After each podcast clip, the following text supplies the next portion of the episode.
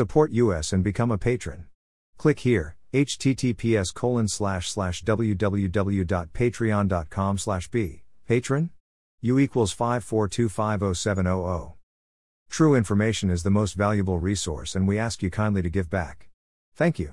http colon slash slash www.berndpulch.org. The only website with the license to spy. Police Light, follow us on Telegram and Gab for even more above top secret infos and documents. https colon slash slash t.me slash above top secret https colon slash slash gab.com slash berndpulch https colon slash slash getter.com slash user slash berndpulch https colon slash slash truthbook.social slash berndpulch https colon slash slash www.youtube.com slash channel slash usidok underscore knudi jwtck 484a6a topics james stewart june allyson harry morgan language english.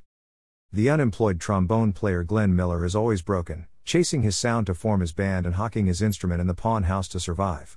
When his friend Chummy MacGregor is hired to play in the band of Ben Pollack, the bandleader listens to one Glenn's composition and invites him to join his band.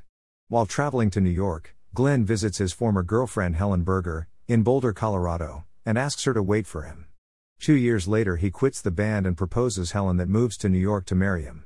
After the success of Moonlight Serenade, Glenn Miller's band becomes worldwide known, and Glenn and Helen and their two children have a very comfortable life.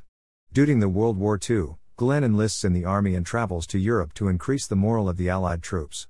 In the Christmas of 1944, he travels from London to Paris for a concert to be broadcast, however, his plane is never found in the tragic flight. This is an excerpt, you can download this info in full length unredacted, our full videos, our full document, and much more for free at our Telegram channel https colon slash slash t.me slash above top secret Email address. Subscribe.